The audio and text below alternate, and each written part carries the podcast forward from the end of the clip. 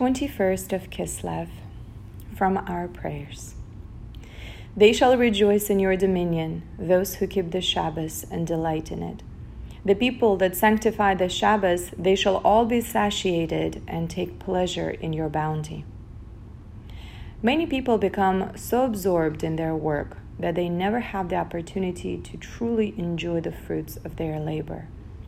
Many people continue to postpone their time for enjoyment, and too often, this pattern of absorption in work and postponing enjoyment is brought to an abrupt halt only by physical disability, which interdicts work.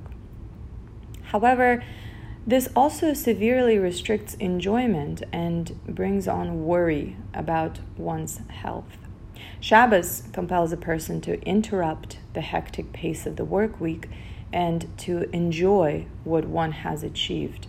In addition, the compulsory restriction of activities is conductive to meditation and facilitates a closer relationship with God.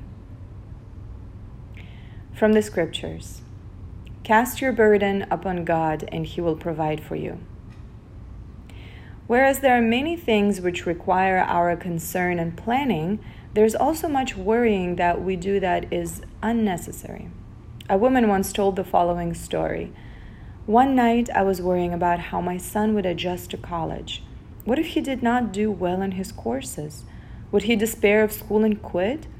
What if he fell in with the wrong crowd and started using drugs? How would he adjust to being away from home? Then I heard him crying, so I went in and changed his diaper. People who have a tendency to worry excessively should learn to place some of the burden of running the world onto God.